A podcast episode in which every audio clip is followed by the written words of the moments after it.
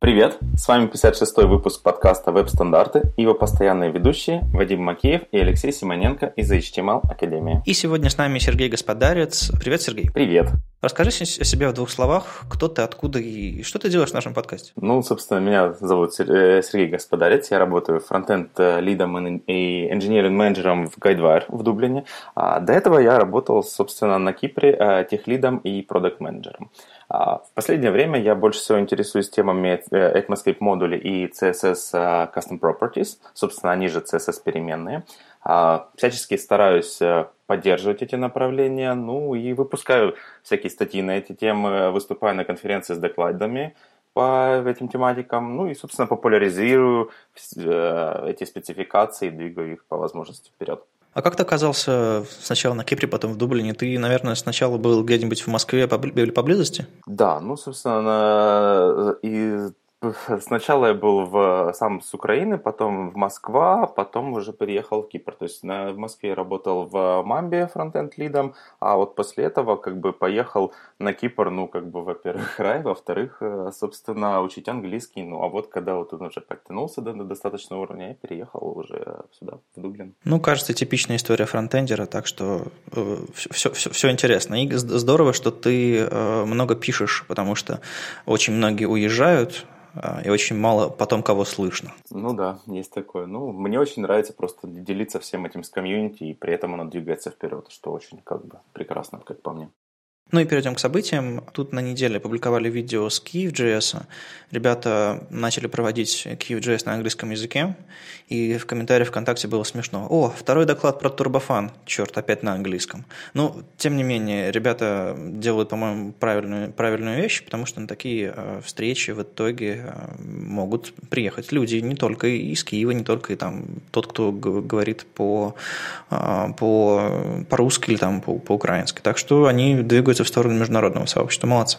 Ну а мы в Питере пока говорим по-русски на, на метапах. А Питер ЦСС номер 10 пройдет уже во вторник, 21 февраля в офисе Selectel. У нас уже сформировалась программа, и, по-моему, даже кончились все места. А, мы там поговорим про доступность, мы услышим доклад от, от настоящего дизайнера про, про их процессы, там будет меньше кода и больше, больше процессов и там инструментов, но все равно очень интересно. И нам расскажут, как CSS не писать, в общем, приходите, послушайте. Мы, опять же, как обычно, будем стараться записываться и транслировать, э, ну, как пойдет.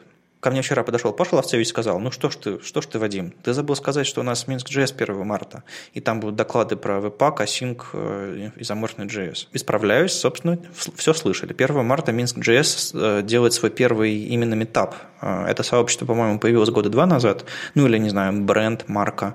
Они сделали какой-то full stack метап в Минске, и теперь наконец-то начинают делать вот ежемесячный или там какой, с какой регулярностью метапа. А потом у них будет конференция Минск JS и Минск CSS э, сдвоенные. Так что, но это, но это потом, это кажется, уже будет осенью. И потом в марте мы приедем э, проводить, помогать э, Moscow CSS номер один. У нас появился первый доклад в программе, мы периодически открываем регистрацию, люди, ну, скорее всего, чаще всего люди видят закрытую регистрацию, но не теряйте надежду, мы будем продолжать выкладывать партии билетов, чтобы точно все, даже самые медленные Э, люди, кто нас до сих пор не читает в Твиттере, э, аккаунт Moscow CSS или там в соцсетях где-то еще, э, чтобы точно все попали, поймали, поймали билеты. Там сейчас уже есть доклад Алексея Хрименко про CSS методологии, будет доклад для новичков, в понедельник анонсируем вместе с новой партией билетов, и будет еще третий доклад, так что мы сейчас слушаем, прогоняем, по-моему, какой-то дизайнер хочет доложить, рассказать про векторную графику, так что будет интересно. Ну и опять же, метап Минский про CSS, сколько всего много нового появилось, а пройдет 30 марта. Ребята открыли, э, анонсировали дату, открыли прием заявок. Так что пишите им, э, будем, будем говорить про CSS и в Минске тоже. Ну и React Amsterdam, 21 апреля, не забывайте, э, билеты у них там от 180 евро для студентов ну, до там, 300 с чем-то за обычный билет. И если вы, если единственное, что вас останавливает перед тем, чтобы поехать на эту конференцию, это, э, это билет, у нас для вас кое-что есть. Нам ребята из React Амстердама дали промокод, который позволит вам получить билет бесплатно. Поэтому мы разыграем билет на React Amsterdam 21 апреля. И как мы его разыграем? У нас есть конференция Питер CSS. У нее есть сайт petercss.com. А, а в самом подвале этого сайта есть маленькая ссылка на GitHub, э, там этот октокод э, есть. И по ней вы попадаете в репозиторий этого сайта, где мы, собственно, его разрабатываем. И вот если вы найдете на сайте какой-то интересный баг, как-нибудь неудачно адаптируется, или там в каком-то месте шрифты не загружаются, или там еще что-то такое. Ну ладно, не буду подсказывать. В общем-то, баги. Баги по фронтенду на сайте petercss.com. Вы заходите в репозиторий, заводите issue, ну, грамотное issue, они просто закинули и все. А, и мы потом все эти issue соберем, обсудим в следующем выпуске коротко и выберем лучшее и кто самый классный баг-репорт, самый полезный баг-репорт или самый удивительный баг-репорт, мы, мы попытаемся понять, какой из них лучше. И тому мы вручим промокод, и он э, сможет поехать э, на React Амстердам. Ну, если вы не хотите ехать в Амстердам, но все-таки у вас есть какие-то, вы видите, что есть какие-то ошибки э, на сайте petercss.com, вы не держите их в себе, тоже создавайте ишьи, можете там написать о том, что вы не хотите Амстердам, и ваш э, э, любимый город – это самое важное, что у вас есть. Э, пишите, не держите в себе, а мы разыграем билет среди остальных. А еще 1-2 апреля в Новосибирске пройдет Код Фест. Ребята открыли регистрацию, билеты стоят по 8, 8 300. Ну, там два дня, огромный фестиваль, так что хорошая штука. Вот я в этом году не еду, а, а вот Лешу, Леше и Олегу там, кажется, не место. Леша, расскажи. Ну, ты, конечно, э, обыгрываешь название доклада, да, старикам тут не место. А, да, мы с Олегом поедем в Новосибирск 2 апреля э, в самом начале конференции. Это будет странно, но тем не менее расскажем доклад, это, если вы видели этот доклад э, раньше, мы его один раз делали в Минске, да, кажется, Вадим? Да, на, на ВСД в Минске. Да, точно. Он будет немножко отличаться, мы там несколько моментов поменяем, может быть, подачу поменяем.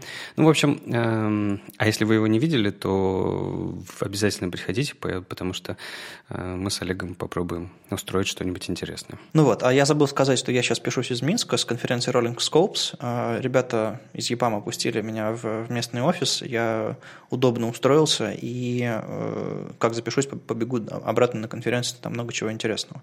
А завтра я, на второй день я выступаю э, с докладом про свой ванильный CSS, но мы этой темы еще коснемся.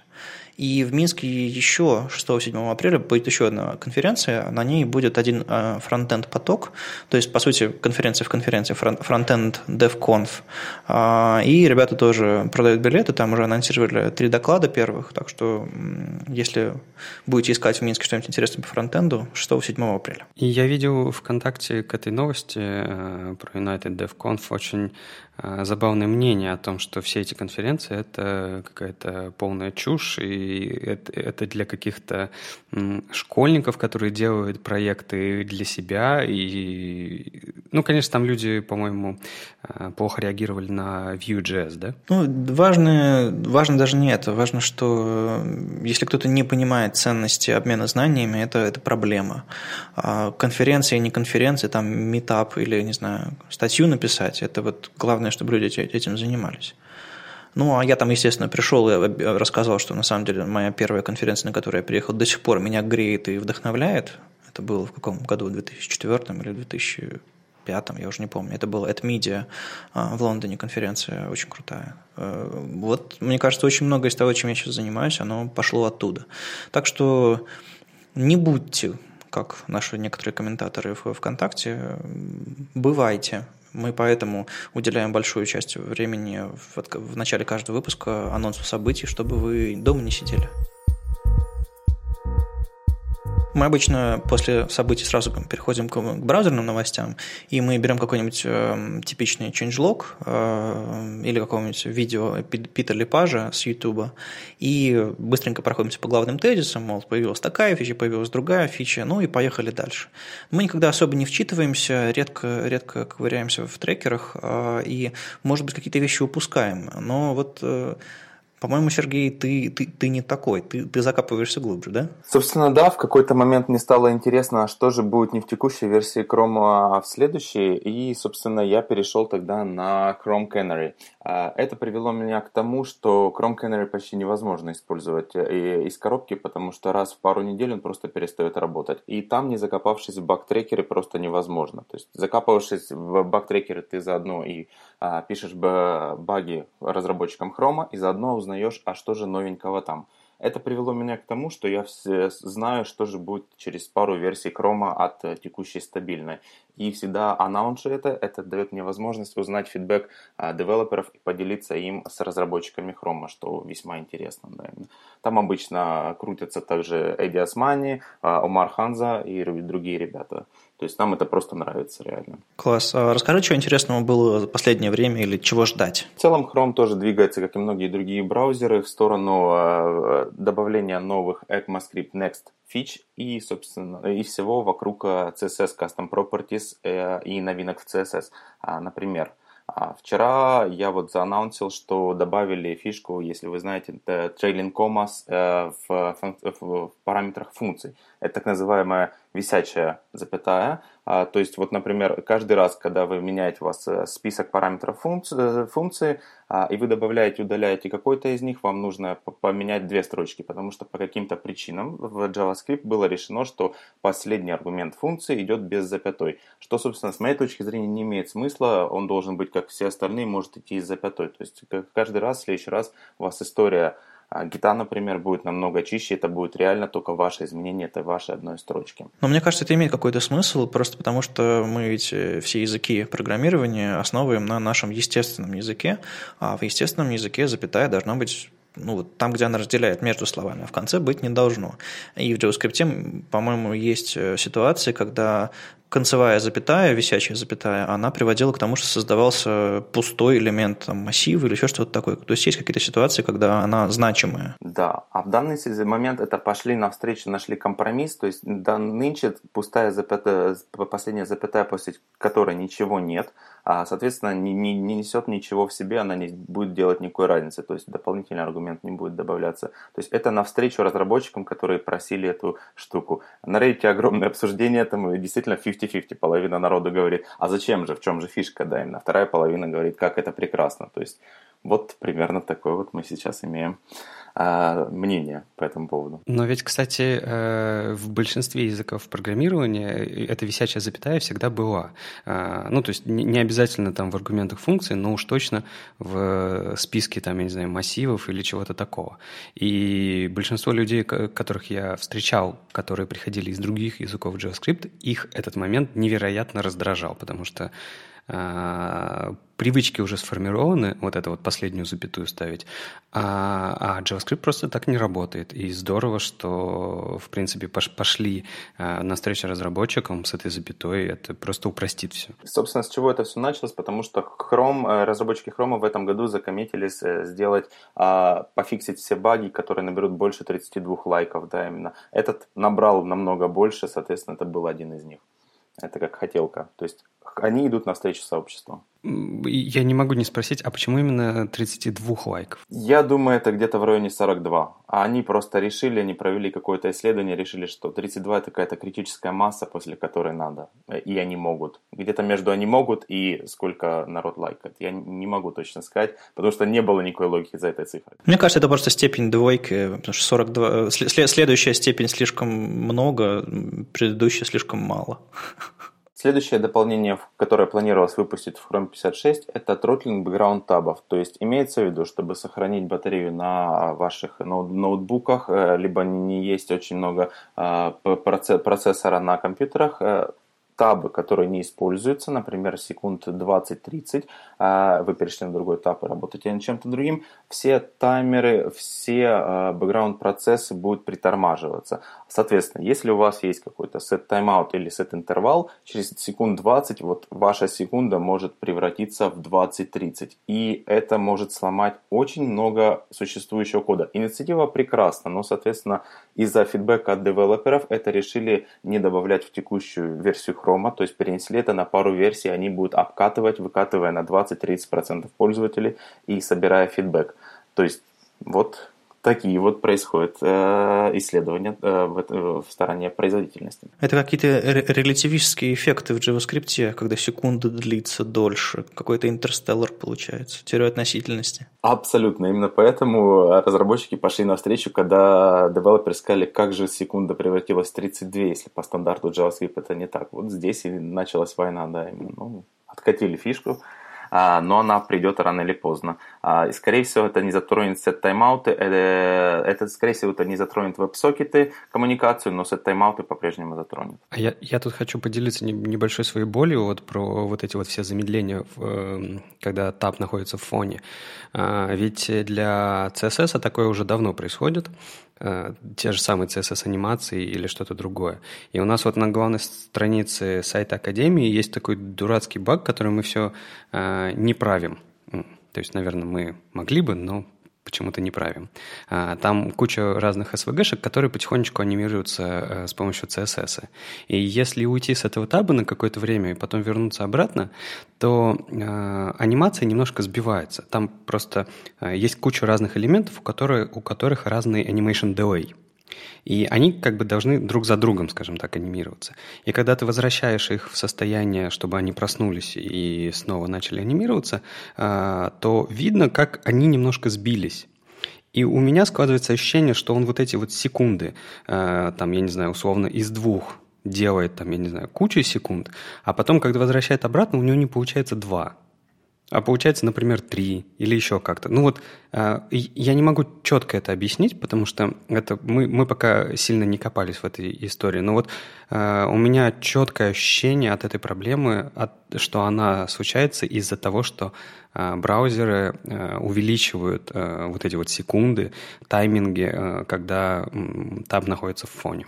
И это, кстати, очень неудобно, потому что дурацкая проблема. Ну да, скорее всего, там где-то округление вмешивается, то есть они что-то, не знаю, какой на какой-то коэффициент делят, в этот момент, видимо, округляют, потом на этот коэффициент снова умножают, а поскольку округление произошло, в итоге до того, того же самого значения оно, видимо, не масштабируется, а запоминать каждый таймер, видимо, это дорого. Ну, в общем, наверное, что-то подобное. Но это Safari, да? А я, кстати, не знаю. Вполне возможно, что не только Safari, но так как я пользуюсь, да, основным браузером, у меня Safari, я это вижу в Safari. А в Chrome я наблюдал ту же историю, то есть вот CSS-анимации, когда ты переходишь на другой этап и возвращаешься обратно, они прыгают и в лучшем случае возвращаются обратно. То есть я когда играл с веб-анимациями, там есть возможность синхронизации этих анимаций, CSS-анимации местами они притормаживают, а потом догоняют. То есть это фишка по ходу хрома сейчас, и они вот делают какие-то э, магию, какую-то магию в этом районе. Около двух недель назад э, Chrome анонсировал, что они добавляют э, REST Spread Properties э, в объекты. То есть мы привыкли это использовать в array, сейчас в объектах. В чем может быть от этого радость? Вот, например, есть у вас объект со свойствами x, y, z и вам нужно взять все свойства, кроме x, например, да, именно неважно, сколько там остальных, вы делаете, соответственно, объект, в котором x, запятая, три точки rest, и вот в REST пойдет объект со всеми остальными свойствами, кроме x или кроме каких-либо, которые вы скажете. Это же, этот же REST spread uh, uh, properties может быть использован для merge объектов. То есть сейчас это может быть сделано очень просто. Три точки объект 1, запятая, три точки объект 2. Опа, и смержился объект. Или даже клонирование. То есть вы, когда делаете объект три точки объект 1, у вас будет объект 2, который клон объекта 1. То есть синтаксис э, об, объектов в Chrome сейчас двинулся э, намного дальше. То есть мы, мы привыкли уже такие фишки использовать с помощью Babel, а наконец-то это пришло в нати, нативные версии браузеров. Firefox тоже работает над этим. По-моему, они уже сейчас уже добавили эту фишку тоже. Это, это как раз новость собрала сумасшедшее количество лайков на Твиттере. То есть я думаю, что разработчики очень как бы, любят эту штучку. Особенно, что насчет мержа и клона. В следующей версии Chrome будет также доступен интерфейс прямо в консоли. Будет возможно узнать о долгих э, тасках, которые блокируют UI-thread. То есть, если, например, task, это Chrome решает, что такое долгий task, скорее всего, это больше 50 миллисекунд, что-то просто притормозило э, активности пользователя, то есть это UI перестал быть отзывчивым. И вы сможете прямо в консоли увидеть все эти проблемы. И также будет API прямо в JavaScript подписаться на таски, которые блокируют э, UI thread, например, на больше, чем 100-200 секунд. То есть вы указываете, насколько вы заинтересованы, то есть где этот минимальный барьер, и вам будет вся информация о конкретном таске и где же он в source коде а у вас будет возможность найти все проблемы, которые существуют у вас на сайте. Я уже думаю, когда наконец в JavaScript появится какой-нибудь garbage collector API, как в других языках. Эта штука востребована. Сейчас э, пару ребят из, кстати, WebKit э, бьются над спецификацией по этой тематике. До сих пор э, браузеры не очень рады открывать это для разработчиков, и там проблемы, по-моему, где-то в районе производительности. Они считают, что это не стоит делать, хотя кто знает. Ну, у меня есть такое ощущение, что JavaScript хорош сейчас тем, все еще хорош, а раньше был лучше тем, что он многие вещи делает, ну, просто делает как-то. И в каждом браузере по-своему, и думать не нужно иногда, там вот эти вот э, приведения типов, хотя бы самое базовое, и вот эти вот garbage collection тоже как бы на фоне, ты как бы не думаешь об этом. И мне кажется, чтобы он оставался простым языком для веба, может быть, нам стоит и продолжать его, чтобы он оставался таким. Ну, хотя, если, если мы пишем очень крутые и серьезные вещи, наверное, нам нужно очень много ручного доступа. Ну, если у нас есть доступ, к, возможно, э, к тому, что у нас, например, блокирует UI, а записывать что-то там, тонны информации в сервис-воркерах, а, либо на клиенте, то, возможно, пора задуматься, нельзя, не нужно ли идти на шаг дальше, потому что сейчас можем узнать, а сколько же там осталось места у нас а, в кэше, и если что, почистить кэш, например, да, именно а, там в сервис-воркерах. А здесь как бы начинаются проблемы, мы не можем garbage коллектор дернуть, то есть я не, не знаю, да, именно это нужно обсуждение большой группы людей на эту тематику. Ну, язык взрослеет, и, наверное, наверное, пора уже. Еще одна инициатива Chrome э, – это, э, собственно, быстрый релоуд. То есть в чем идея, что пользователи, они провели исследование, Facebook попросил и профинансировал эти исследования по поводу того, что большинство reload ов браузеров происходит из-за того, что что-то сломано на страничке. Э, Chrome может перерендерить страницу. Был вопрос, а нужно ли грузить заново все, все из серверов. И они пошли по такому пути. Ага, мы смотрим, соответственно, исходный файл, например, index.html, и если он тот же, то есть все по-честному, а, байт в байт, а, мы не будем все перезагружать и возьмем все, что возможно из кэша и отрендерим страничку по-новому, то есть как раз то, что ожидал пользователь. И это позволило им ускорить, собственно, загрузку страниц, перезагрузку страниц от 30 до 60% стало все быстрее. То есть вот такая вот идея. Ну, мы же как-то обсуждали эту штуку, когда еще в самых ночных самых полуночных даже э, сборках Firefox выходили самые первые реализации.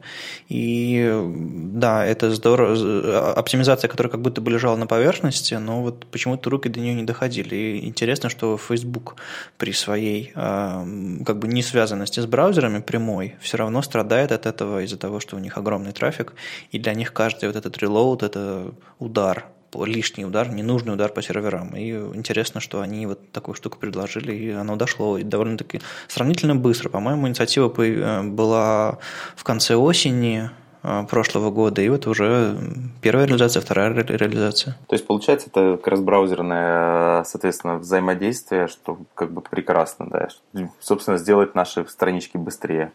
Последнее из того, что я хотел заанонсить в следующих версиях Chrome, это WebShare API. То есть я написал статейку пару недель назад. В чем идея? На большинстве сайтов сейчас у нас есть э, share buttons. Окей, твитнуть, э, отослать в Facebook, отослать в email, и вы видели то же самое в нативных приложениях. Поскольку веб сейчас двигается в сторону э, всех, иметь в себе все фишки нативных мобильных приложений, это одно из API, которое до сих пор было упущено. Было много инициатив. Web Intents, Android Intent э, и Custom URL э, схемы в macOS, iOS, то есть их штук 5 различных в зависимости от OS и в зависимости от браузеров. А что сделал Chrome? Они полгода поработали, посовещались с другими а, разработчиками, сказали, хорошо, мы сделаем простой API, это будет navigator.share, в который вы передадите, а, что вы хотите расшарить, то есть, например, title, текст и URL. И это будет промис, будет возвращен промис, то есть не блокирующий API, и, соответственно, вы можете расшарить что угодно на своей странице. Да. А, то есть кнопочка расшарить, и потом вы уже сами выбираете, куда же вы хотите расшарить эту информацию. Сейчас это доступно на Android, правда, по trial ам, что это значит, что вам нужно зарегистрироваться с, с Chrome, и на каждом, э, если вы добавите специальный meta header себе на сайт, это заработает для каждого пользователя Chrome на Android, который придет к вам на сайт. Это такая возможность включить скрытый флаг для пользователей на вашем сайте. Этот API доступен в текущем, э, на текущем, в текущем Chrome на Android, и, соответственно, какие добавки там ожидаются. Возможно, э, скоро вы сможете шарить также файлы. То есть, возможно, отпадет э, э, надобность иметь все эти кнопочки или использовать агрегаторы этих кнопочек для шеринга. А у меня вот тут вопрос. А, а как определяется, в какие соцсети, соцсети можно шарить? А это зависит от... Э, это берется информация от системы. На мобильном, например, на андроиде, это не приложение решает, куда. То есть есть API, где само приложение говорит, ага, только Facebook. А, они пошли по другому пути. Есть возможность дернуть систему, скажи мне, куда я вообще могу расшарить, дай мне все возможности. И система отвечает, то есть появляется этот нативный диалог, и в котором показано все, что там есть. Да, Slack, а, Gmail, все, что у человека есть, и расшарено. Это система предоставляет этот диалог. Все, что делает этот навигатор .share, дернуть этот диалог и передать в него информацию. Это тогда получается не совсем то, что, а, что у нас сейчас на сайтах, потому что что значит, что можно шарить на мобильном устройстве? Все эти соцсети работают в веб-браузере. И, значит, потенциально мы можем, независимо от того, что, какие приложения у меня стоят на, на моем, я не знаю, андроиде, а, я могу пошарить его и в Facebook, и ВКонтакте, и так далее. И если мне мой телефон и вот этот вот API не будет это, эту давать возможность, то и разработчики всех этих социальных кнопочек не будут использовать этот WebShare API, если э, он им будет так уменьшать количество вещей, куда можно пошарить, например. Хороший point. Ты знаешь, я, тоже, я об этом не задумывался. Например, то есть они говорят, ребята, мы поработаем над расширением API, чтобы вы могли сказать конкретно, куда расшарить. То есть, например, Facebook – но я вот не задумывался над вопросом, как они будут решать э, проблему, когда Facebook вот и не установлен. То есть, возможно, это где-то там, надо покопаться в их бактрекере. Ну вот, кстати, с прогрессивными веб-приложениями а в новой э, реализации на Android прогрессивных веб-приложений можно зарегистрировать собственный протокол, вот этот intent или, грубо говоря, обработчик по адресу. Э, и, по-моему, этот шаринг API тоже, э, тоже будет поддерживаться связкой. То есть из веба в веб, но в веб-приложение установленное. Ну, просто, знаете, получается так, что э, вот это вот сравнение, что вот этот э, новый API это, – это замена социальным кнопочкам, э, мне кажется, не стоит делать это сравнение. Мне кажется, это не замена этим социальным кнопочкам. И это просто э, новый API, который позволяет шарить какой-то контент, я не знаю, вашего приложения сайта с другими приложениями на вашем телефоне или там где угодно. И тогда все окей, ни, ни у кого не возникает вопросов. Когда вы говорите, что это замена соцкнопками, тут сразу огромное количество вопросов. А, а почему вообще это замена? Как вы это определили? Здраво. То есть это скорее можно назвать новая кнопочка Share. Вот тогда будет все честно. Ну да. На самом деле на Mac есть системный диалог пошарить что-то на десктопе. На iOS это есть, понятное дело. А вот на Mac давно уже есть. Но, ну, что интересно, Chrome ее не поддерживает. То есть в Safari э, есть нативная кнопка Share. По-моему, в Firefox тоже как-то можно ее прокинуть, а в Chrome до сих пор э, вот ее нет. И я подписан на баг, э, мол, реализуйте кнопку Share, и там написано, мол, как бы, ну, шарьте по-другому, там есть расширение, поставьте расширение. Вот что говорят разработчики Chrome пользователям. Удобненько. Не очень. На этой неделе Гарри Робертс э, разобрался с B64. Ну, а что, что значит разобрался? Мы давно уже знаем, что B64 – это способ э, кодировать какие-то ресурсы в формат B64 и, допустим, инлайнить их прямо в CSS или там прямо в HTML, в зависимости от того. Ну, по сути, вместо адреса на ресурс подставлять сам ресурс, закодированный специальным образом, совместимый с, собственно, форматом а, адреса. И мы как бы используем и радуемся, и удобно. А тут Гарри говорит, все не так, все не так просто. B64, а, оказывается, очень плохо гзипуется, потому что повторяющихся участков становится мало, там все эти, это больше похоже на какой-нибудь там бинарник, а, ну, такой вот, особенности формата B64. А, если очень много стилей заинлайнить, а мы ведь все боремся, чтобы меньше запросов было, и у нас вот этот старый паттерн, что как бы заинлайнить как можно больше, чтобы одно было подключение и все скачалось, если мы все-все-все заинлайним, то в стиле, а еще в стиле мы заинлайним картинки, то пока стиль-то не подгрузится, загруз, отрисовка страницы заблокируется. И вот это, вот это тоже большая проблема. Ну и, собственно, подключенные ресурсы, которые вот просто по сети, они ничего не блокируют. И это, это довольно важная особенность. И, может быть, в духе HTTP 2 нам и забыть про эти все странные паттерны со времен, когда браузеры одновременных соединений открывали там две с половиной штуки. Харри Робертс э, был пару дней назад в Дублине, э, и мы обсуждали эту статью, и больше всего у меня был вопрос, действительно, что же ты думаешь, если есть HTTP 2, что же делать? Потому что недавно он включил для своего сайта. Он абсолютно согласен, что в случае HTTP 2 просто не стоит вообще заморачиваться на base64, просто прокидывать картинки, как они, как они есть. А, и соответственно, у многих был вопрос насчет производительности. А, и сейчас есть уже мысли насчет новой системы гзипования, потому что старый гзип тоже не, не очень производителен. То есть мы придем к чему-то четвертому вполне возможно. Ну и, собственно, Гарри Робертс немножко поругал B64 а, за то, что он а, замедляет парсинг стилей, причем довольно-таки сильно. Там он сделал тесты во второй части статьи, и получилось, что в зависимости от того, десктоп или мобильная платформа, там в 10-30 раз медленнее парсинг происходит из-за того, что э, в стиле очень много всего заинлайнено. А, первая отрисовка происходит в 2-10 раз медленнее, это тоже как бы очень, очень много. И э, интересная особенность, которую он, он сформулировал, что весь B64 декодится разом. То есть, если у вас есть большой файл, в который заинлайнены base64 ресурсы, все они начнутся декодиться одновременно, и, соответственно, ну, будет одновременная нагрузка на процессор.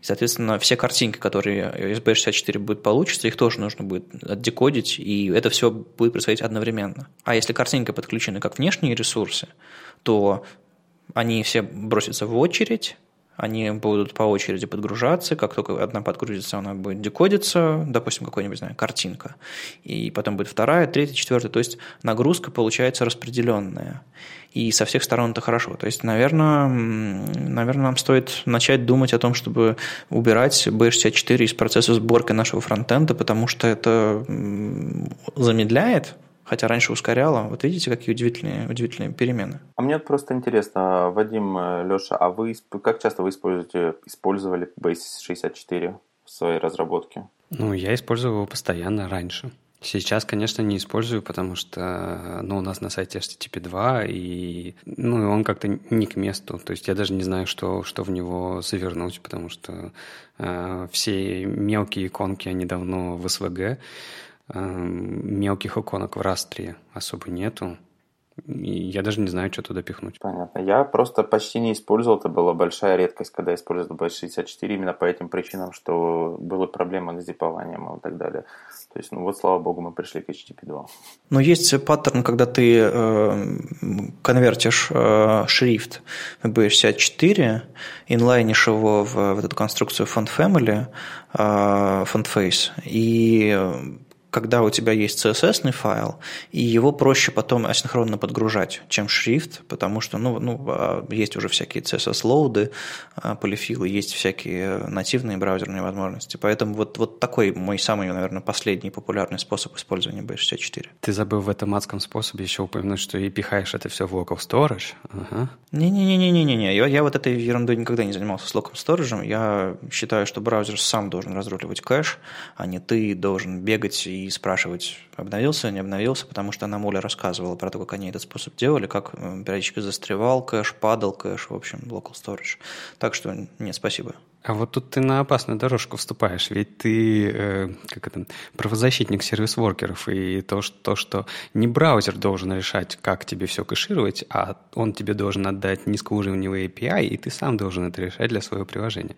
Ай-яй-яй, аккуратнее, Вадим. Ну смотри, сервис-воркером какая? Там нормальная API, который для этого приспособлен. Там есть очень много возможностей, которые, собственно, весь этот, все сервис-воркеры писались, и все э, инструменты рядом с ними, все писались для того, чтобы этим заниматься.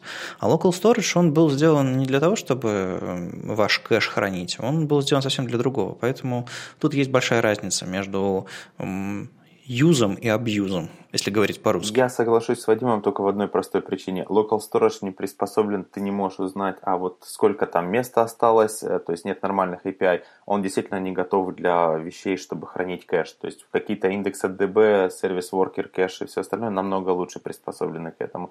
А, а в local storage мы всегда должны использовать try catch и все остальное, чтобы толково обработать. Оно точно записалось, то есть есть свои проблемы. То есть я, например, натыкался. Есть вот еще persistent storage, э, это типа точно-точно кэш, а, в который можно, собственно, теми же самыми сервис-ворками что-то что пихать. Поэтому, в принципе, ручные инструменты для кэша так или иначе появляются. Вопрос в том, что они приспособлены для этого, и можно им, конечно, управлять при желании. Но все равно, опять же, у меня есть такое четкое ощущение, что э, некоторые, что чем, чем больше магии в веб-технологиях, тем они доступнее для людей, которые приходят в профессию. Поэтому если в какой-то момент э, мы начнем учить, что вам за собой нужно, не знаю, мусор подбирать, garbage коллектор запускать, вам всем все нужно кэшировать руками, то количество кадров в нашу отрасль будет, мне кажется, уменьшаться. Ну ладно, мы так ругаем local storage почему-то а, и отнимаем у него любое применение. А как, по-вашему, тогда вообще local storage, штука, которая еще доступна с E8, она вообще для чего в браузере? Ключ значения. А для чего? А, ну, допустим, я... Можно сохранить состояние. Вот не знаю, очень примитивный пример, но, допустим, в в local storage, точнее, вариации его session storage, я храню состояние а, презентации шовер, я храню там а, full screen или не full screen. Как только ты вкладку закрыл, поскольку это session, session storage, все ушло. То есть это на самом деле local storage это такие куки, которыми удобно пользоваться которые не несут за собой э, а, проблемы обратной совместимости. Ну, когда-то куки делали, очень-очень давно, и Local Storage, по сути, был возможностью использовать нормальные API э, для хранения каких-то кусочков данных между перезагрузками страницы, между закрытиями страниц. Так что вполне себе нормальная штука. Просто не нужно туда пихать то, что в нем плохо живет, и ну, слишком большие объемы данных, например. А я просто помню примерно, что там Facebook стоял за этой всей тематикой по Local Storage, они хотели простой API, что им нужно было решить а, вопрос чата. Помните, что Local Storage, когда ты стучишь, ты можешь слушать это между вкладками. И вот все всегда говорили, о, как это прекрасно для чата. Ты отослал сообщение в одной вкладке, во второй вкладке ты можешь синхронизироваться с этим состоянием, потому что можешь слушать события, ага, запись в Local Storage или что-то подобное на том же домене. А, и вот действительно это вот придумывалось где-то вот процентов 40, я бы сказал, наверняка э, равняк для таких случаев, для кросс-браузера, кросс-вкладочных э, сообщений и также, соответственно, простой API, чтобы сохранить что-то быстро. До этого мы там использовали куки, мы использовали window name иногда для каких-то session storage, а что-то простое нужно было разработчикам в тот момент. Вот это ответ. Не, на самом деле, local storage, post message, вот эти все штуки, они вполне себе в нормальную, удобную картину для общения между окнами э, вырисовываются. Но ну, а, вопрос, конечно, в том, что э, и post message теперь считается неудобным, и там новый API, по-моему, какой-то на его замену придумывают. Так что ну, в какой-то этап, на каком-то этапе развития веб-технологиям нужно было что-то простое для общения между окнами, потому что мы вышли из, из идеи одного сайта появились сайты, в которых открыто несколько вкладок, например, документы, Google Docs какие-нибудь, их нужно синхронизировать, или чаты, и ну, вместе с э, идеями веб-приложений сайтов развивается API к ним, так что вот, вот теперь дошли до, до этапа с сервис-воркерами. Э, что дальше? Посмотрим. Ну, ты прям хочешь сказать, что разработчикам никогда не угодишь, и они все время недовольны. Не, они все время хотят чего-то нового, крутого, унаследованный из других платформ. Мне, в принципе, нравится тенденция, что вместе с усложнением интерфейсов, с усложнением веба у нас появляются новые API, и, но, но, но старые продолжают работать. Поэтому можно сделать какие-то базовые вещи, если тебе не нужен какой-нибудь, какой-нибудь э, безумие, вам, тебе не нужно для ключ значения использовать сервис worker какой-нибудь или хранить в каком-нибудь там, persistent берешь local storage, хранишь там, и, и все, и не нужно ничем управлять, все очень просто. Я просто слышал мнение от разработчиков Node.js и браузеров, что а, у них их проект, браузер Node.js и все остальное, это точно так же, как другой проект для каких-то кастомеров, юзеров. Юзеры всегда хотят чего-то новенького и другого, и ты такой вздыхаешь и делаешь что-то новенькое по запросу юзеров. В данном случае это разработчики, спецификации, весь этот процесс. И тут, например, на прошлой неделе ребята из команды WebKit рассказали о том, как они улучшают свой инструмент Э, разработчиков, что они там придумывают, а точнее, что они э, придумали э, для того, чтобы улучшить JavaScript дебагинг внутри консоли. Дело в том, что дебагинг внутри в Safari был не самым лучшим, то есть, например, в Chrome он был гораздо мощнее, и, ну, как бы тем ребятам, которые сидят постоянно в Safari, было так, не так удобно всем этим заниматься. И сейчас они рассказали о том, какие классные фичи они добавляют. Из, из того, что мне приглянулось, это то, как они разворачивают э, колстеки внутри э, каких-то асинхронных вызовов, потому что это, это известная была проблема о том, как тебе как тебе получить а, там в, при дебагинге э, состояние стека, когда у тебя какая-то синхронная операция закончилась. И у них еще интерфейс, ну, как, как обычно это все хорошо выглядит, что а, ты видишь все синхронные операции и их call на данный момент, ну вот на момент остановки твоей программы. А, они показали то, что они точно так же и с воркерами работают, показывают и стек, и вообще в принципе как воркеры работали, то есть их можно тоже дебажить с помощью инструмента. Ну и там всякие другие штуки. То есть ребята улучшают свой инструмент для дебагинга как раз-таки, чтобы помогать разработчикам, чтобы отвечать на их нужды. Но, знаете, с дебагингом ладно. Я знаю, что дебагингом не все занимаются, потому что э, все любят как-то, как в других языках говорят, принтами, но в JavaScript нет принтов, да, поэтому консолилогами дебажить. Но мне друга, другая штука на этой неделе, которая прошла, понравилась, это то, что ребята из вот в последнем может быть, даже это было и не в последнем, а, но, по крайней мере, на прошлой неделе а, был хороший скриншот того, как в Safari Technology Preview можно использовать прямо в консоли await без всяких там э, оберток с осинками прямо э, в вызовах в консоли. То есть вы можете написать, например, await, пробел, fetch и какой-то ресурс и получить не промис, а получить прямо результат получить данные и даже присвоить их, там, например, какую-то а, переменную, типа data равно await fetch. То есть, а, ну, грубо говоря, можно сказать, что вся эта, все вызовы внутри консоли, они, скажем так, это, конечно, не так, но, скажем так, обернуты внутрь большой функции, которая а, находится с асинком, и вы просто вызываете await и спокойно работаете вот с этими асинхронными операциями прямо в консоли, ведь это тоже было всегда сложно, потому что как туда пропихнуть callback, как получить результат, результат, чтобы дальше с ним как-то э, поработать внутри консоли. И сейчас э, в Safari э, с этим очень удобно поступили, потому что в Chrome, по-моему, это не так.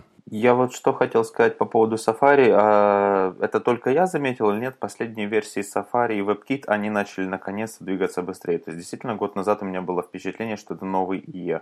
А сейчас они начали действительно, то есть, вот первый, кто включил ECMAScript модули, то, что интересно мне, это WebKit. А, первые фишки насчет код кавериджа в DevTools это они. То есть, очень много интересных штучек, и, по-моему, они стали двигаться намного быстрее. Я имею в виду не только WebKit, но и Safari в целом, когда это Apple принимает на свою сторону? Ну, они стали с точки зрения релизов выпускаться в два раза чаще, то есть уже уже 4 было релиза в новом расписании, то есть они раньше выпускались, новую версию Safari, только когда выходил, выходила новая версия macOS. Сейчас они весной уже дважды сделали, в прошлом году и в этом, э, релиз промежуточный, э, в котором, не знаю, вот в этом э, будет, в следующей версии macOS будет, будут гриды, допустим, включены. Это будет не, не мажорный релиз Safari, это будет там типа 10.1, по-моему, что-то такое. В этом смысле, да, быстрее. Но мало, мало говоря про релизы, они еще, конечно, быстрее новые фичи разрабатывают, добавляют. Или они просто стали об этом рассказывать. Да, я вот тоже хотел сказать, что на самом деле они не стали быстрее разрабатывать фичи, они наконец-то стали об этом рассказывать. Когда у тебя э, браузер выходит один раз в год, и ты, у тебя какой-то мораторий на то, что ты не можешь рассказывать о том, что вы там пилите в течение года, и только рассказываете это на VVDC, а на VVDC, как обычное место для Safari нету, а, то, разумеется, ты огромное количество нюансов браузера упускаешь. А когда у тебя есть возможность рассказывать так же, как это делают ребята из других команд, из э, Chrome, Firefox и так далее. У тебя есть возможность рассказывать каждую неделю, каждый день о каких-то мелких вещах, которые вы уже сделали, о каких-то вещах, о которых вы думаете, о каких-то предложениях и спецификациях, которые вы там э, отправляете в рабочие группы. То есть это ведь даже еще не сделанное что-то. Когда, когда Apple вообще последний, последний раз так делал, что говорил, не о том, что они уже сделали, а о том, что они только думают и хотят поговорить со всеми.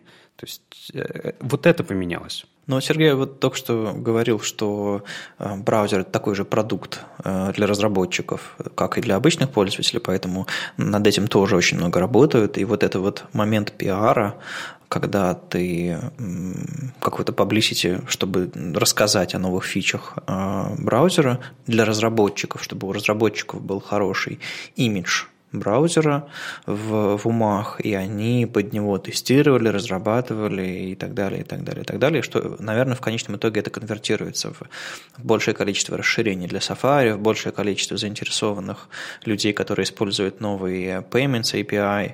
Ну, то есть в итоге это большой плюс. И вот это, ребята, наши дорогие слушатели, называется Developer Relations то самое магическое слово, то, то, то самое, чем я занимался в браузере Opera э, последние годы.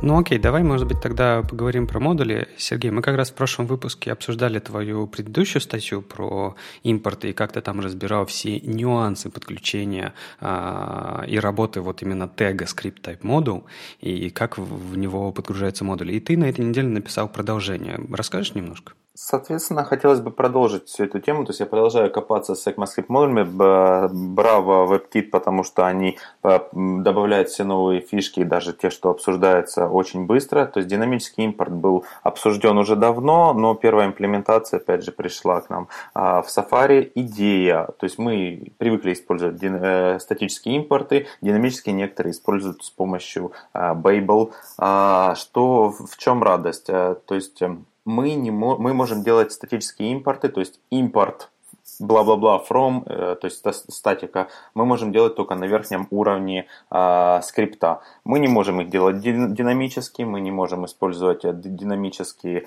э, путь к э, файлу, то есть ну, к ресурсу, а, а нам бы все это хотелось. Нам бы нам хотелось в любой момент решить, ага, нам нужен дополнительный скрипт, нам нужен lazy loading, нам нужно отвечать на события пользователя, например, кто-то навел на кнопочку, ага, пора подгрузить скрипт, либо нажал что-то, все это нам нужно. В чем идея? Предоставить функцию import, а, которая будет тоже использовать Promise API, то есть не блокирующий, и загружать дополнительный файл как, и парсить его как ECMAScript модуль. То есть а, вы говорите import, подождем пока это загрузится и поедем дальше. Это нам принесет возможность грузить, например, э, специальные, э, работать лучше с локализацией. Ага, нам нужно динамически, в зависимости от выбранной локали, подгрузить специфический файл. Нам легче будет, опять же, э, делать все, что я упоминал, то есть на действия пользователя отвечать и это несет какие некоторые дополнения. То есть, например, вы можете использовать все, поскольку это нативный промис, вы можете делать promise all. То есть, подождем, загрузим целую пачку JavaScript файлов. 1, 2, 3, 4, 5, которые нужны для моей функциональности. Например, там это какие-то э, нов, пару новых э, страниц. И вы после этого, то есть promise all, когда все загрузились, идем дальше. Then делаем то-то.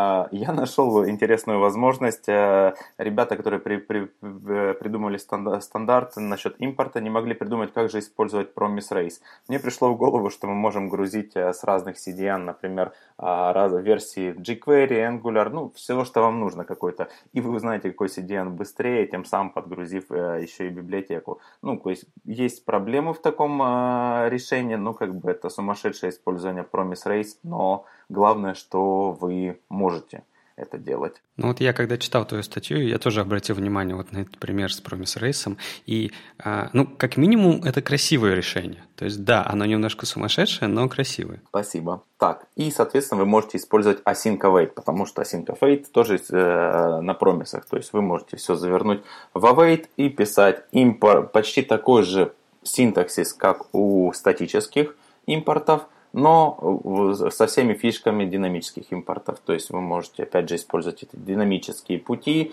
а, и все, что вам придет в голову. Проблемы, ну не проблемы, а как бы естественное дополнение от Promise API, не забывайте, что вам всегда нужно слушать ошибки. То есть ошибки, когда может э, импорт не загрузиться динамически, ровно тогда, когда и статический. А, неправильный URL, э, проблемы э, при, при, при скачивании скрипта, либо запуске скрипта, все, что я обсуждал в прошлых статьях, он тогда упадет в кетч. То есть ловите эти ошибки. Если вы не ловите, браузер вам подскажет, ага, сейчас у нас есть unhandled rejection, вы можете добавить общий listener. И кто не в курсе, в, в версии в Node.js а, добавили такую штуку, что сейчас это швыряется warning, если у вас есть неотловленная, а, неотловленный reject промиса. И вот э, я вот не помню, в текущей версии или в следующей, приложение просто будет падать и выходить с non-zero code в случае, если у вас есть uh, reject в промисе, который вы не хендлите. Поэтому совет, хендлите это всегда. И еще маленькая добавочка. Uh, скрипт загружается, то есть у вас uh, relative путь, от, отту, он считается оттуда, где вы вызвали этот импорт. То есть, если у вас есть какой-то утилитный метод, который делает эти импорты, всегда знайте, где он находится. Вам нужно будет relative пути именно оттуда, откуда импорт вызывается. А я хотел тебе, Сергей, задать вот какой вопрос. Вот, допустим, ну, ты много разбирался с этими импортами, и у нас есть э, два вот этих разных синтаксиса. Это просто обычные JS-файлы, по старинке, и вот эти вот новые э, модули. И, окей, у нас есть возможность подключать э, модули с помощью script type module.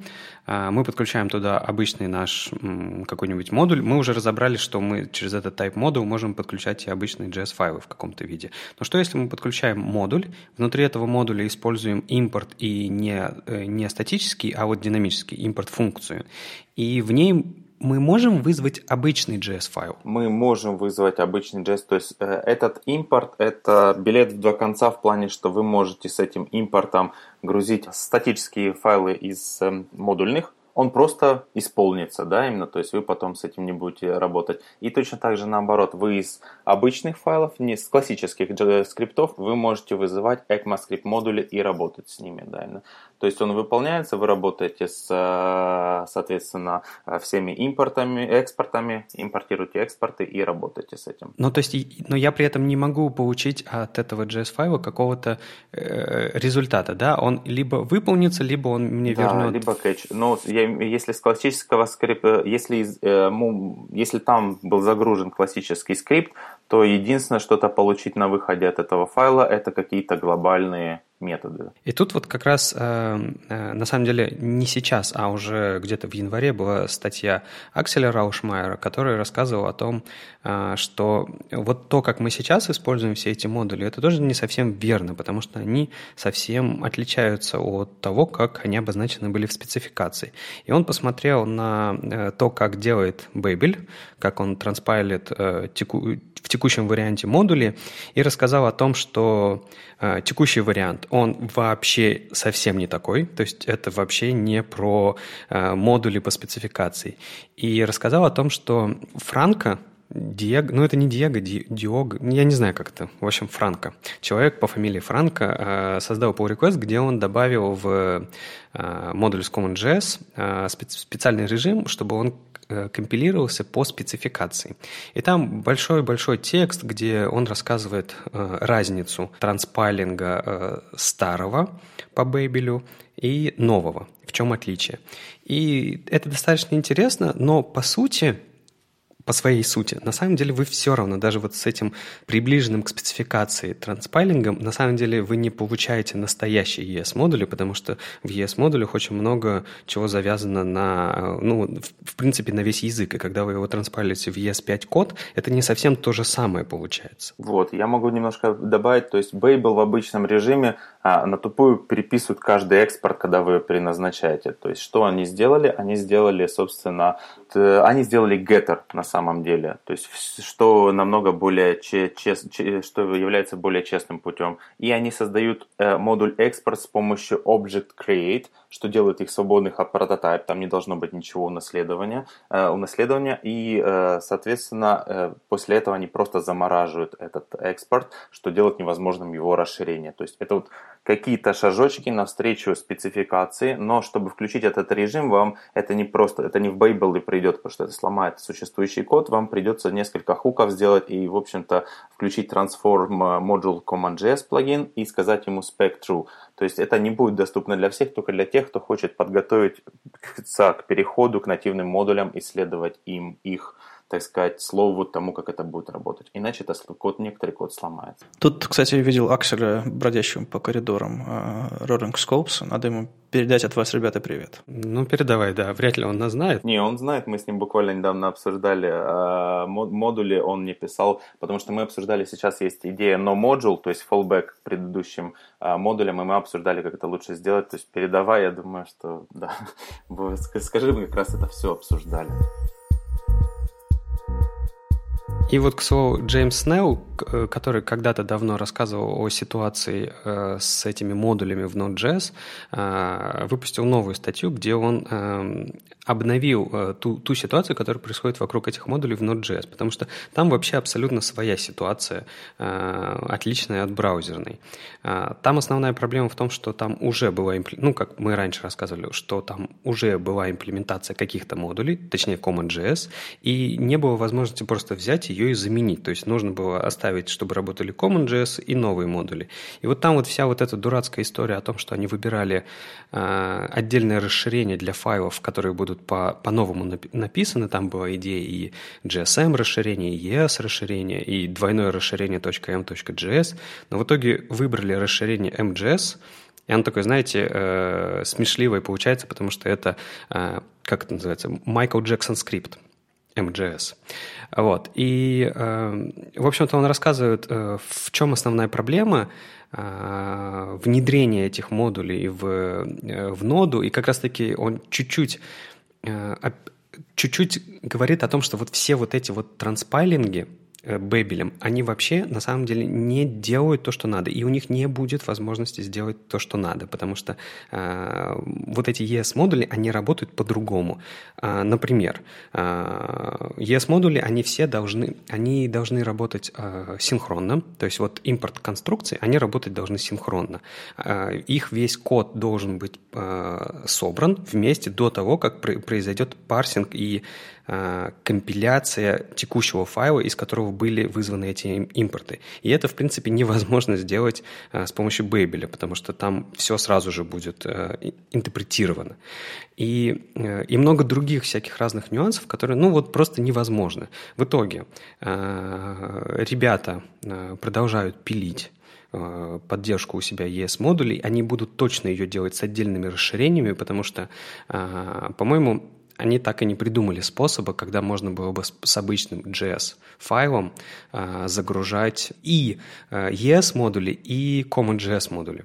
Они, по-моему, этого не придумали, а так как э, концепция загрузки э, этих двух типов модулей, она абсолютно друг, разная, и нет возможности, на самом деле, узнать, что это такое там лежит. JS-модуль, ну, Common JS-модуль или это новый ES-модуль, ну, из-за специфики работы ES-модулей, то единственное решение будет вот с отдельными расширением файлов MJS, и кажется, именно так и будут реализованы новые ES-модули в Node.js. А Брэдли Фариас — это человек, который э, рулит э, внедрением ES-модулей в Node.js. А он последнее время на этой неделе делал много онлайн-кодинга, как он это внедряет, они могли бы сделать э, способ, который э, будет определять, это файл а, модуля или не модуля, но там нужно было менять спецификацию. Собственно, комьюнити на это не пошло, и а, поэтому они решили, хорошо, если в браузерах у нас type модуль, мы сделаем MJS, и, соответственно, у нас не будет проблем ни с производительностью, ни с чем, и он уже запилил, собственно, на это все решение. И, соответственно, эти ребята также обсудили, а что же, как же мы будем работать с модуль-бандлерами. Э, э, основная идея, как же видоизмениться Webpack и другие модуль-бандлерами с приходом скриптов. То есть сейчас есть уже подготовка от Babel, а, Webpack тоже сделал свою имплементацию ES-модуля как можно ближе к нативной. Иногда там уже были а, казусы, когда народ не понимал, что такое поддержка нативных модулей Webpack. Э, идея, что Webpack двинулся к тому, что раньше ты делал рек require.ensure, сейчас это импорт динамический, чтобы подгрузить дополнительный э, код, точно так же, как в ES модуль, э, модулях спецификации. А, они также делают, то есть вот какая мысль, что, о чем говорит Аксель в своей статье и на что намекается в статье про Node.js.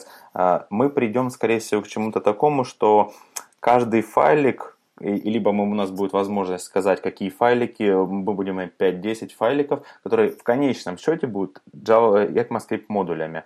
А в них мы Webpack сделать всю магию, которая нам нужна, то есть, например, загрузить CSS, если CSS модули, дополнительные картинки, либо что-то, но в результате это будет отдельный ECMAScript модуль, который будет грузиться браузером. А, то есть, также браузер, скорее всего, Webpack будет все проблемы решать с модуль alias, то есть вы знаете, что в, ноде в чем будет разница? Они, возможно, добавят возможность, что вы будете ссылаться на node modules, и это будет решаться. То есть вы можете на node modules ссылаться в пути как massive файлом, это заработает, но это сейчас под вопросом. А в браузере вы всегда должны полностью прописывать путь к файлику, что весьма долгая строка и очень неудобно. Они, скорее всего, говорят, что это будет тоже решаться веб-паком. Ну и ребята из V8 рассказали о том, э, как они продолжают усовершенствовать свой движок э, именно с приходом вот всех этих э, новых штук из ES 2015, 16, 17.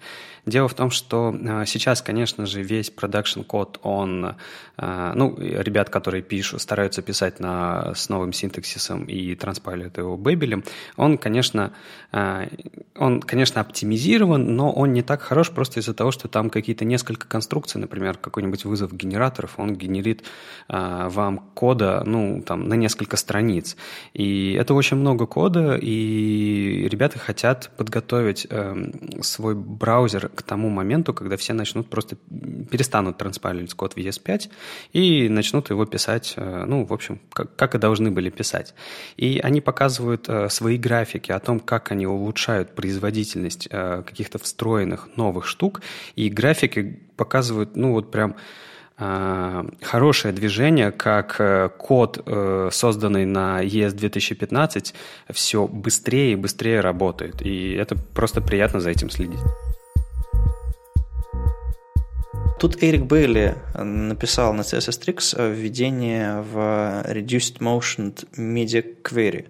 Что это такое Reduced Motion? Это когда вы проверяете в браузере, не включена ли там настройка, которая уменьшает количество движений э, или интенсивность анимации э, в интерфейсе. И, соответственно, такая настройка появилась э, в iOS 7 в 2013 году, и она позволяет, допустим, системные анимации обычные софтверные, уменьшить, потому что у людей могут быть проблемы с вестибулярным аппаратом, и какие-то слишком яркие, резкие анимации вызывают, вызывают головокружение, тошноту и, в общем-то, ничего хорошего. Поэтому, чтобы уменьшить это все, человек может отключить ненужное. И я иногда сам замечаю, что какие-то интерфейсы в вебе, прежде чем показать мне что-то, делают длинную, длинную, длинную анимацию, и пока ты ее дождешься, ну ладно, хорошо это онбординг какой-нибудь, когда ты просто зашел на сайт и тебе показали какую-то классную анимацию, но когда ты, или какой-нибудь какой-нибудь поп-ап красиво открылся, но когда ты заходишь туда снова, и он снова медленно открывается, это достает. Поэтому в какой-то момент э, было бы классно, чтобы разработчики проверяли все свои длинные сложные анимации, или, допустим, они пишут какую-нибудь, не знаю, какую-нибудь галерею, какой-нибудь lightbox, и если там стоит настройка в браузере, ну, точнее, матчится этот медиаквери, медиавыражение, матчится, мол, э, prefers reduced motion, есть такая медиафича, э, если оно матчится, то тогда анимацию делать короткую или вообще не делать. И тогда, тогда интерфейсы будут доступнее для людей, которые, например,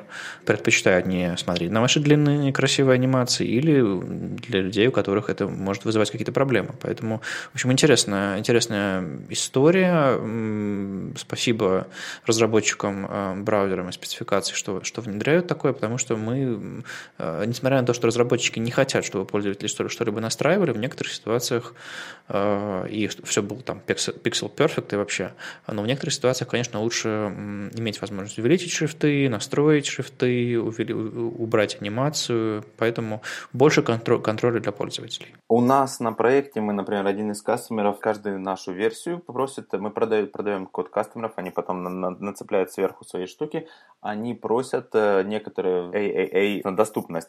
И, соответственно, эту фишку просили очень давно. То есть вот как только она в, пришла, я обсудил с нашим проект менеджером и, соответственно, мы, мы ее добавим. То есть а, если вы думаете, что доступность это что-то, что вообще никому не нужно, не совсем правда, потому что действительно очень многие компании на это настроены, и это стандарты во многих странах обязательно должны, должны быть э, соблюдены. Ну вот, на самом деле это все имеет вполне себе реальное применение. Так что спасибо, что про прояснил, потому что одно дело статья, другое дело практически какой-то опыт. Это, в общем-то, уже не новость, что Эрик Мейер работает над четвертым изданием своей книги «Руководство по CSS», той самой э, книги, которую называют «Рыбы Эрика Мейера, потому что там две, две, две рыбины на, на обложке. А, но вот э, стал, стал доступен черновик этой книги на сайте Орейля, то есть такой черновой, нередактированная версия, ее можно купить. Там некоторых глав не хватает, но в целом это большое событие, потому что последний раз книга издавалась, третье издание выходило в 2006 году, а с 2006 года очень много чего поменялось в CSS, и очень-очень, по-моему, не хватало, знаете, какой-то Библии обо всем, потому что Мейер, конечно, э, потрясающую работу сделал, когда написал эту книгу, и многие вещи я узнал впервые из его книги, и периодически к ним возвращаюсь. У меня дома стоит оригинальная, оригинальная версия этой книги, по-моему, третье издание. Стоит второе издание русскоязычной версии с автографом Эрика Мейера, что, что особенно приятно. Еще даже стоят карманные версии этой книги, покетбуки про, про CSS. А, я когда-то таскал с собой на работу, держал на столе и консультировался быстренько, ну, когда в интернете какие-то вещи было сложно найти. Поэтому вот я очень жду этой книги. Я, наверное, дождусь финального, финальной версии. Э, и я надеюсь, что, может быть, получится договориться с, с издательством, которое издает Орейли в, в России, что, может быть, поучаствовать в переводе, потому что, ну, книга мощная.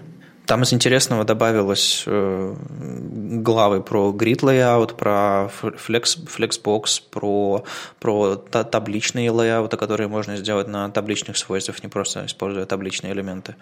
А, там трансформы, трансишены анимации. В общем-то, Мейер осовременивает CSS и, конечно, ну, не могу дождаться. Как я уже упоминал, мне очень нравится э, тематика CSS Custom Properties. А, то есть я интересуюсь не только JavaScript, но и CSS. А, в чем радость? Э, это где-то года полтора назад началась инициатива, а давайте добавим возможность э, э девелоперам добавлять custom properties. А, в чем идея? Ну, есть у нас куча property, которые мы знаем, как они работают, а что нас тормозит, собственно, добавление своих собственных properties? А оказалось, что, в общем-то, ничего. И потом стал вопрос, э, опа, а это, кажется, смотрится как CSS переменный. И да, действительно, большинство называют это до сих пор CSS переменными. А, я про это говорил много в своем докладе в You Might Not Need a CSS Preprocessor, а, где я рассказываю про много разных вещей, а, про variables, mixin, nesting и модули, которые в CSS.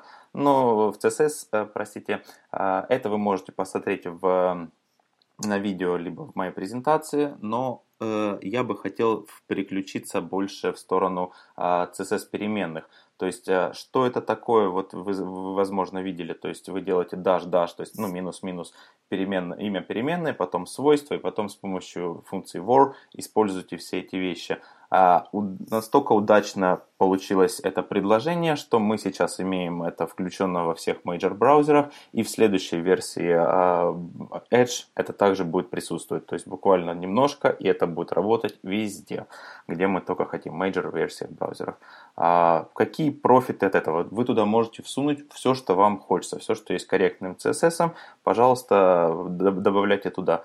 И это все работает как обычные properties, то есть вы по-прежнему можете использовать keyword как uh, reset, inherit, initial и все такое. Uh, например, давайте простой пример. Вы, я, я часто говорю об этом, box shadow color. До сих пор нет такого свойства. Вы можете его объявить, объявить и менять только его, например, на hover, либо на анимации, либо что-то такое.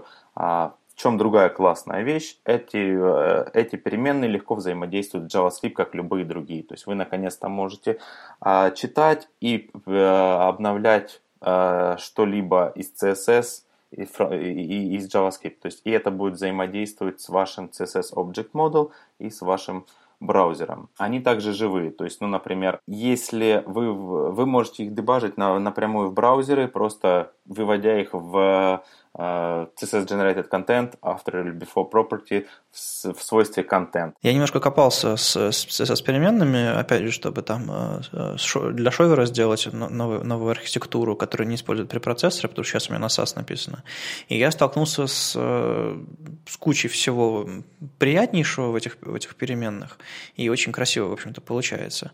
А, но пришел к тому, что в медиавыражениях э, нельзя в качестве условий прокидывать э, переменные. И вот это меня очень расстроило, потому что мы как-то привыкли, если, если уж у нас есть какая-то переменная, мы можем использовать ее везде. А там из-за каких-то особенностей работы медиа, медиавыражений туда можно только цель, цельное число проверить. А проблема в том, что да, действительно, как это имплементация в браузерах и что нам говорит спецификация. Media queries в себя не принимают ничего такого вот а, сильно динамического, они не могут по своей природе. Так вот написана спецификация. Поэтому просто нельзя передать такой вот токен в query. А, иначе это убьет производительность браузеров сейчас. Но есть э, media queries level 5 предложение, а, которое сейчас в процессе а, а, разработки и обсуждения, где можно будет делать кастом медиа прям говорить. Помните, как breakpoint mixin в? Э, Вы говорите, ага, больше или меньше такого-то вот размера, вот это вот мой медиа выражение. И внутрь передаете какие-то свойства, вот оно работает. То есть вот точняк, как этот. Э, миксин. Ну, то есть мы, мы, по сути, абстрагируем, делаем абстракцию, выносим наружу наше, наше выражение и его прокидываем в виде какой-то переменной, ну и получаем, как бы, видимо, оно э, считается заранее, это позволит оптимизировать многие вещи и много ограничений в э, custom properties, то есть ну, нельзя их, например, использовать в именах других переменных, да, именно а, нельзя их э, всунуть в какие-то add Э, выражение, то есть, например, у нас есть at rule media, да, если у вас переменная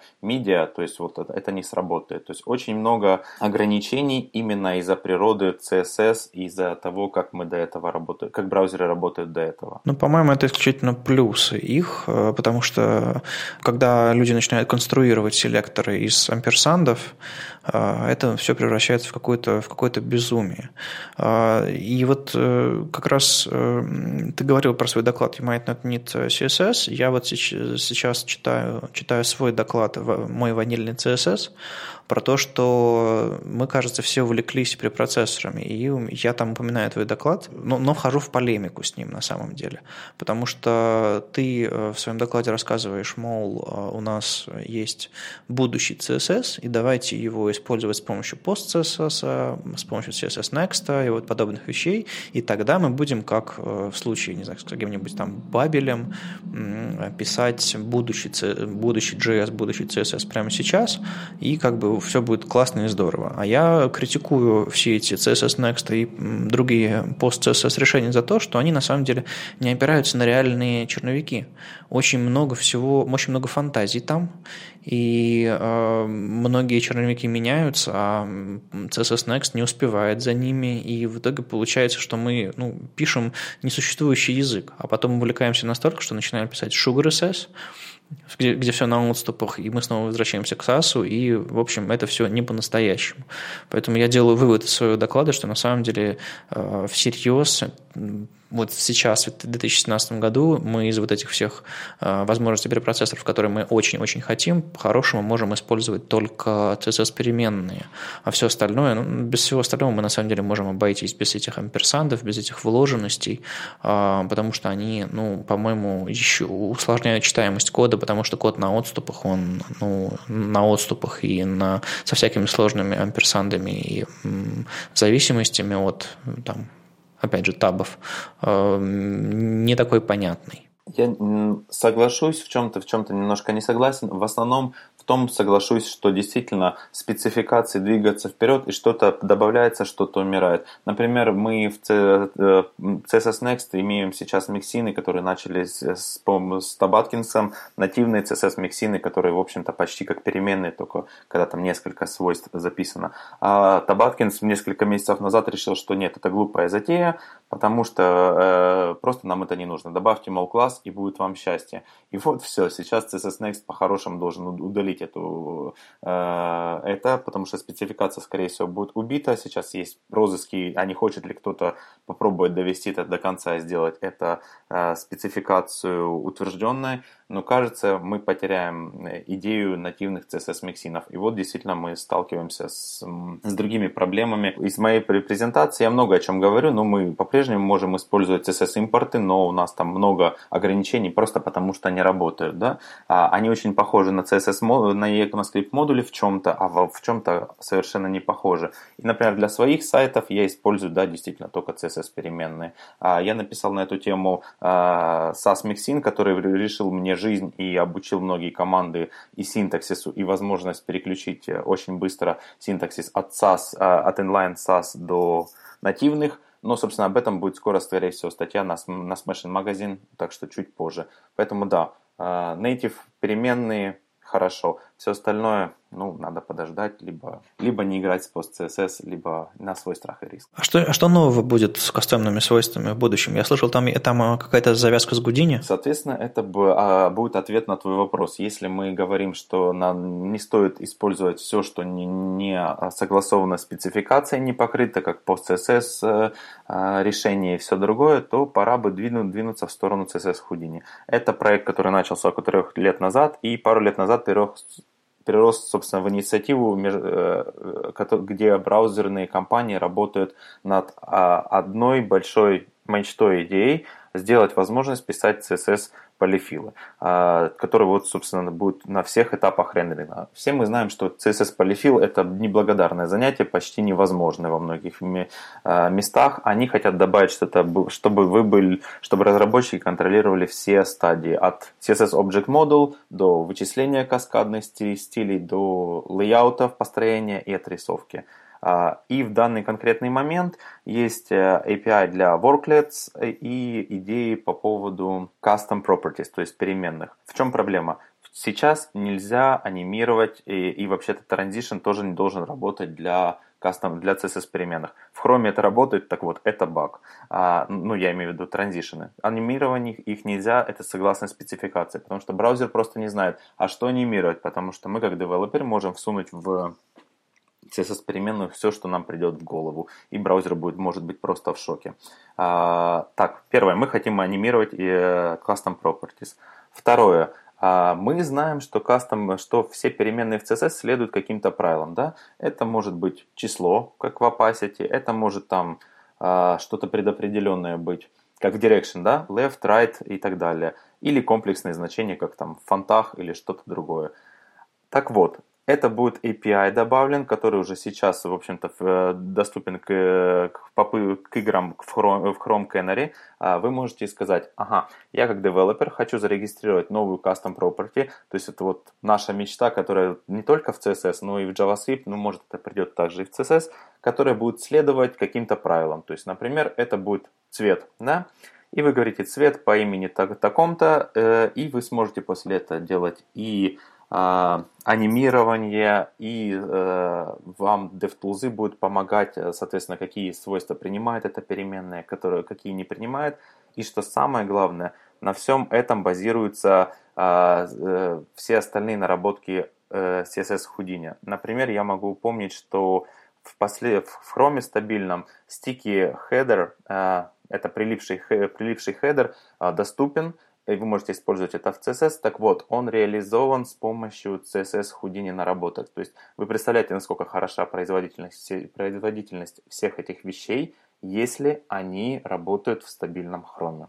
То есть это наше будущее, это то, о чем я хочу, в то, что я хочу углубиться, покопать и рассказать вам. Это очень круто, потому что получается, что у нас типизация появится, вот именно свойства, и мы не будем не просто что попало объявлять, а сразу какие-то значения. Это, это очень классная история, но мне э, из демо Гудини э, больше всего понравилась, наверное, та, которая позволяет сделать какое-нибудь свойство, которые рисуют какую-то графику. То есть, по сути, вы пишете JavaScript, который что-то рисует, какую-то графику на экране, и объявляете и прокидываете его в CSS как существующее свойство. Поэтому, допустим, у нас есть функция uh, linear gradient, лине, который линейный градиент рисует.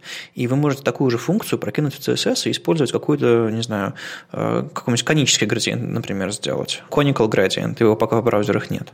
И написать JavaScript реализацию этого конического градиента и подключить браузер правильным образом, и тогда у вас в CSS появится функция, которая рисует конические градиенты. Это, конечно, взрывает мозг, и это, это хочется уже сегодня, конечно.